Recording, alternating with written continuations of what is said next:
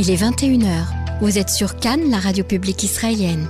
Voici votre programme en français. Bonne écoute à tous nos auditeurs. Mesdames et messieurs, bonsoir et merci de nous retrouver au micro ce soir. Yael Bornstein et en technique avec moi, Roy Kantan. Vous êtes sur Cannes en français et nous sommes ensemble jusqu'à 22h. Alors que la quatrième vague s'estompe doucement, les experts scientifiques restent prudents et on peut même dire qu'ils n'ont pas vraiment le cœur à la fête.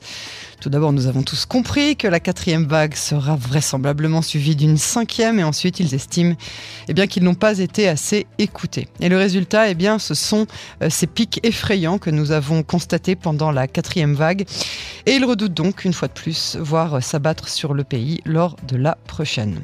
Le gouvernement apprendra-t-il donc de ses erreurs? Et puis la manifestation qui a débordé en violence extrême à Beyrouth a causé la mort de six personnes et fait des dizaines de blessés dans le contexte si précaire de ce pays voisin. Le docteur Meir Masri décryptera pour nous la situation actuelle du pays du Cèdre. Il sera l'invité de cette édition dans quelques instants. Et puis dans le magazine de ce soir, euh, la ministre de la Aliyah et de l'intégration, Pnina Tamenochete, nous parlera de cette semaine de la Aliyah qui s'achève, de ce que son ministère fait pour améliorer la vie des immigrants en Israël et de tout le travail qu'elle doit encore fournir. Par ailleurs, elle nous confiera avec beaucoup d'émotion l'histoire de sa propre Aliyah, un épisode aussi émouvant que palpitant. Mais avant tout cela, voici maintenant notre journal d'information et tout d'abord les titres. Le Flash Info de Cannes, la radio publique israélienne, présenté par Yael Bronstein. À Beyrouth, 6 morts et 30 blessés dans une manifestation organisée par les mouvements chiites. Le bilan reste provisoire. Covid-19 en Israël, euh, Israël qui sort peu à peu de la quatrième vague, le nombre de cas actifs et de cas graves est au plus bas depuis plus de deux mois, mais la docteure Sharon Elroy Price déplore le trop grand nombre de victimes dont beaucoup auraient selon elle pu être évitées. Nouvelles attaques présumément israéliennes la nuit dernière en Syrie, bilan un mort et trois blessés. De nouveau, des soldats de Tzal ont été attaqués la nuit dernière en Judée-Samarie par de jeunes juifs. Par ailleurs, toujours la nuit dernière, un garde frontière a été blessé dans une attaque à la voiture bélier au poste de Kalandia. Le député Bezalel Smotrich, le chef du parti sionisme religieux, a déclaré hier à la Knesset que Ben Gurion n'avait pas fini son travail d'expulsion des Arabes lors de la naissance de l'État juif. Attaque terroriste en Norvège, le suspect est un converti à l'islam soupçonné de radicalisation. Et enfin, une Coupe du Monde de football organisée conjointement par Israël et par les Émirats arabes unis est actuellement en discussion à la FIFA. Au moins six personnes ont été tuées et 30 autres blessées lors de tirs pendant une manifestation organisée à Beyrouth par les mouvements chiites Hezbollah et Hamal pour exiger le limogeage du juge chargé de l'enquête sur l'explosion au port de la capitale libanaise. Parmi les victimes figurent un homme tué par balle à la tête, un deuxième atteint à la poitrine et une femme de 24 ans tuée par une balle perdue alors qu'elle se trouvait chez elle, selon des sources médicales. Des images diffusées sur les réseaux sociaux montrent l'usage d'un RPG-7 des tirs d'explosion qui résonnent non loin euh, du palais de justice. Le ministre de l'Intérieur, Bassam Malawi, a lancé un appel à préserver la paix civile, soulignant que des francs-tireurs étaient à l'origine des tirs puisque des victimes ont été atteintes à la tête, selon lui. Le Premier ministre Naguib Mitaki a appelé au retour au calme et mis en garde contre des tentatives d'entraîner le Liban dans un cycle de violence. Une manifestation qui s'est déroulée près du palais de justice où s'étaient rassemblés des centaines de manifestants pour exiger le départ du juge Tarek Bitar au cœur d'une campagne de dénigrement ces derniers jours. La manifestation s'est déroulée à cet endroit même où se regroupent régulièrement les proches euh, des victimes de l'explosion pour demander que l'enquête aboutisse. Elle s'est produite juste après euh, que la Cour de cassation a rejeté des plaintes d'anciens ministres à l'encontre de Tarek Bitar lui permettant de reprendre ses investigations. Bitar avait été contraint mardi de suspendre son enquête après ces plaintes, provoquant la crise la plus grave au sein du gouvernement libanais depuis sa formation le mois dernier. L'explosion survenue, je vous le rappelle, le 4 août dernier causée par le stockage sans mesure de précaution d'énormes quantités de nitrate d'ammonium avait fait au moins 214 morts, plus de 6500 blessés et dévasté plusieurs quartiers de la capitale. Pointé du doigt pour négligence criminelle, les autorités refusent toute investigation internationale et sont accusées par les familles des victimes et des ONG de torpiller l'enquête locale. Alors pour nous décrypter de ce regain de violence dans la capitale libanaise, j'ai le plaisir d'accueillir le docteur Meir Masri. Bonsoir docteur. Bonsoir. Et merci d'avoir accepté euh, notre invitation euh, ce soir. Je rappelle que vous êtes euh, géopolitologue et spécialiste du Moyen-Orient. Par ailleurs, votre doctorat porte sur le Liban, c'est-à-dire si vous connaissez bien le, le, sujet. Ce que je voudrais vous demander tout d'abord, c'est à quel point la situation est préoccupante à cette heure-ci pour le peuple libanais. La situation est extrêmement préoccupante pour le peuple libanais. J'ai envie de dire que c'est une crise inédite dans l'histoire du pays et que l'on pourrait même comparer à la guerre civile qui a déchiré le pays dans les années 80. Parce que rien ne fonctionne aujourd'hui au Liban. Il n'y a pas d'eau potable, il n'y a pas d'essence, il, a pas il y a certains produits alimentaires manquent. Et c'est le Hezbollah qui va être euh, appelés à aller les chercher en Iran. C'est pour vous dire le rôle grandissant que joue cette milice euh, chiite pro-iranienne aujourd'hui, qui joue même le rôle de, qui, doit être, qui est celui de ministère euh, du gouvernement libanais et tout, cela bien entendu en dehors de, du contrôle de l'État libanais. Le pays est déchiré plus que jamais, à cela ajoutons la problématique syrienne qui s'exprime à travers la présence de 2 millions de réfugiés syriens sans abri au Liban. Euh, dans un pays euh, précaire et dont l'État est aujourd'hui précaire, un pays où le gouvernement fonctionne à peine, où le Parlement est euh, paralysé et où la fonction présidentielle est occupée par un homme proche du Hezbollah. L'État libanais est aujourd'hui aux mains du Hezbollah et pris en otage par le Hezbollah. Et tout cela, bien entendu, est très très grave pour le Liban et pour ses voisins. Évidemment. Alors, euh, étant donné donc euh, cette situation actuelle hein, que vous que vous décrivez de cette crise sans précédent qui touche euh, le Liban et donc le Hezbollah qui a pris les habitants en otage, hein, quelles sont, à votre avis, les chances de voir un jour la vérité sortir de cette enquête sur l'explosion du port de Beyrouth? La chance est nulle parce que il n'y a pas d'enquête impartiale et neutre et professionnelle, tout simplement. Les autorités libanaises qui sont sous l'influence totale du Hezbollah euh, refuse toute euh, enquête internationale.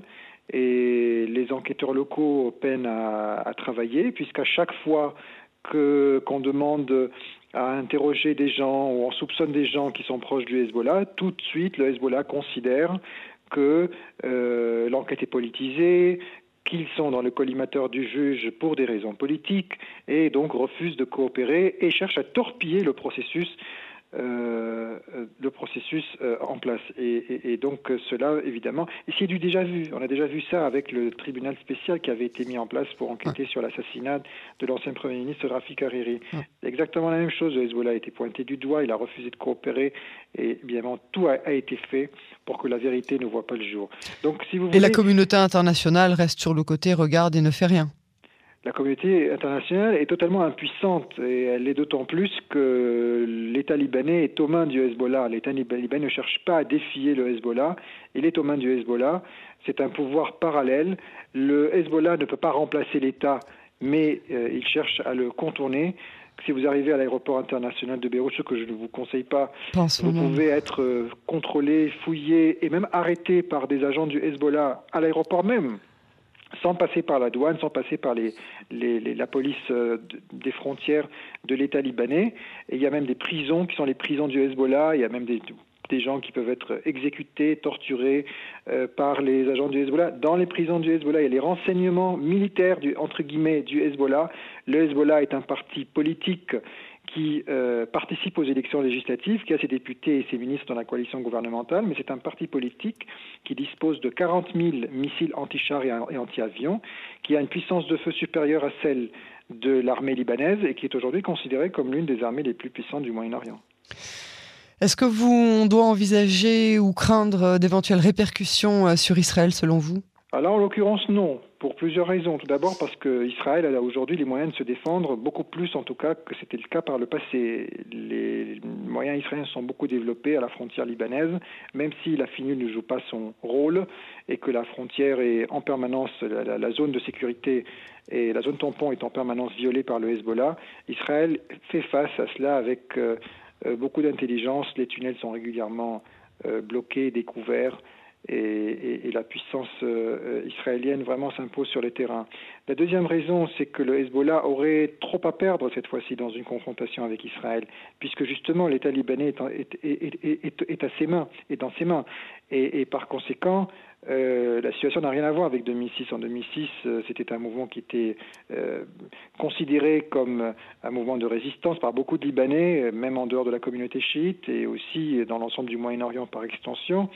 Euh, aujourd'hui, le Hezbollah euh, pourrait perdre tous ses acquis dans une confrontation euh, une énième confrontation avec, avec Israël. Le troisième élément, c'est que le Hezbollah joue un rôle crucial pour la survie du régime de Bachar el-Assad en Syrie, dans le contexte de la guerre civile syrienne, et qu'il est aussi le garant des intérêts iraniens en Syrie. Les Iraniens ne voudront pas l'affaiblir, voire le sacrifier dans, une, dans un affrontement avec Israël. Et puis enfin, le quatrième et le dernier élément, c'est la présence russe.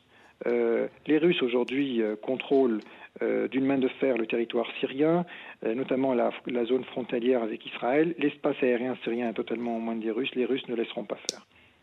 Est-ce que, vous l'avez mentionné brièvement tout à l'heure, est-ce qu'on doit à votre avis parler d'une nouvelle guerre, civile qui commence au Liban en plus de tout le reste? La situation est extrêmement grave, mais alors maintenant, euh, le, mot guerre, le, le, le, concept de guerre civile ne s'applique pas à cette situation parce que euh, il n'y a pas d'autres corps armés qui défieraient le Hezbollah. Euh, le seul corps armé qui existe, c'est l'armée libanaise, et l'armée libanaise est complètement infiltrée par le Hezbollah et est à sa botte.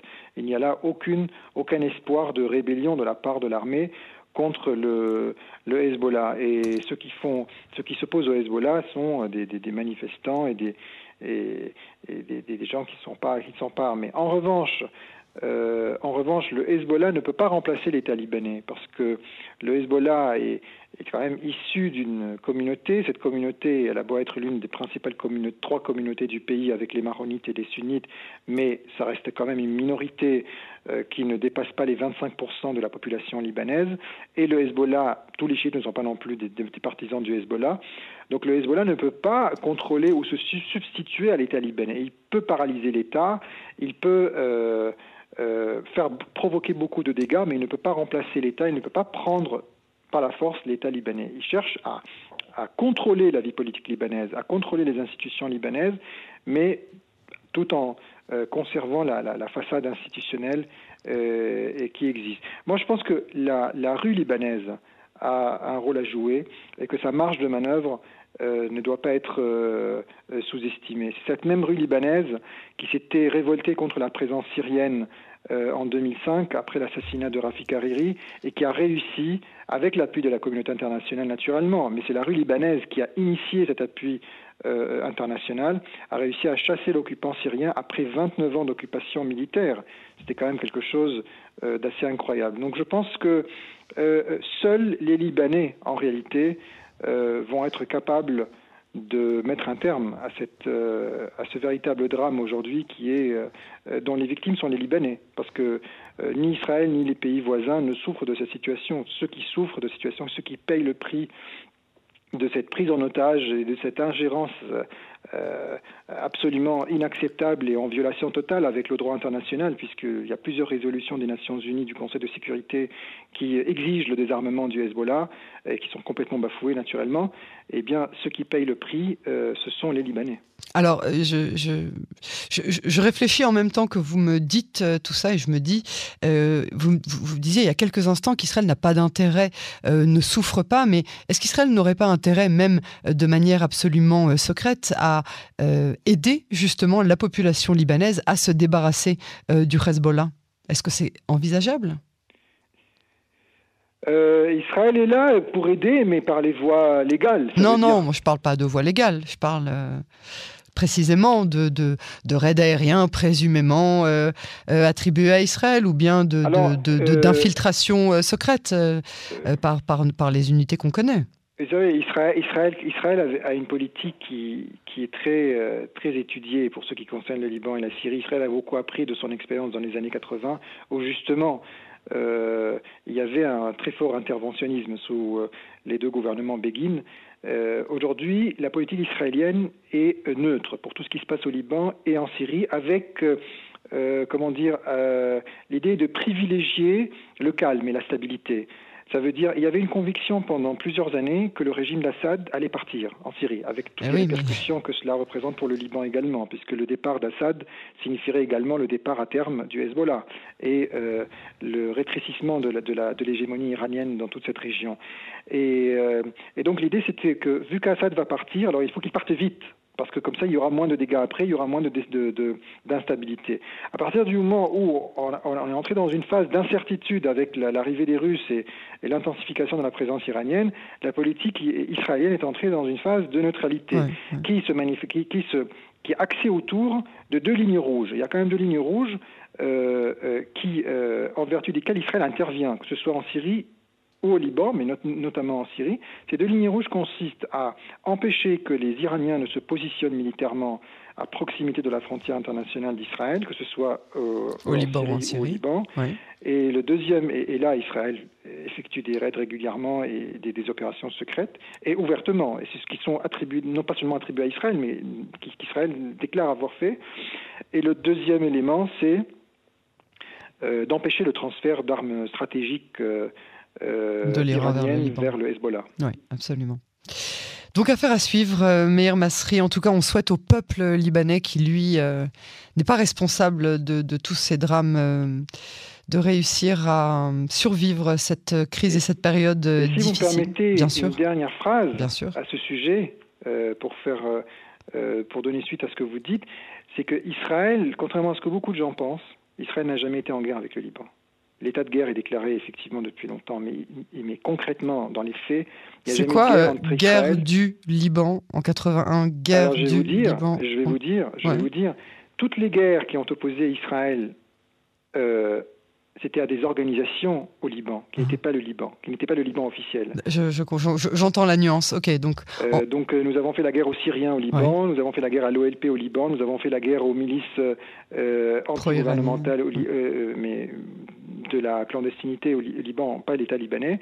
Et nous avons, et nous, aujourd'hui, nous sommes confrontés au Hezbollah que nous avons combattu en 2006 au Liban. Mais l'État libanais, la République libanaise, le Liban officiel n'a jamais lancé une seule balle contre Israël. Même dans la guerre d'indépendance d'Israël en 1948, où le Liban était officiellement partie prenante de la coalition arabe anti-israélienne, il n'a envoyé que des réservistes qui ont été en deuxième euh, front et qui n'ont pas euh, en deuxième ligne et qui n'ont pas lancé une seule balle. Il n'y a pas un seul soldat de la Haganah qui a été blessé par un soldat libanais et vice versa. Donc nous n'avons jamais été en guerre avec le Liban, avec le Liban officiel. Le Liban, Liban le vrai Liban. Étrangère, que ce soit l'OLP palestinien, l'armée syrienne, les Syriens ou le Hezbollah, euh, qui est le bras armé de l'Iran. Passionnant. C'était euh, vraiment euh, très intéressant comme nuance. Euh, effectivement, on n'y pense pas. merci beaucoup, docteur Meir Masri, pour, pour cette analyse et à très vite sur Canon Français. Merci à vous. À bientôt. Au revoir. Au revoir.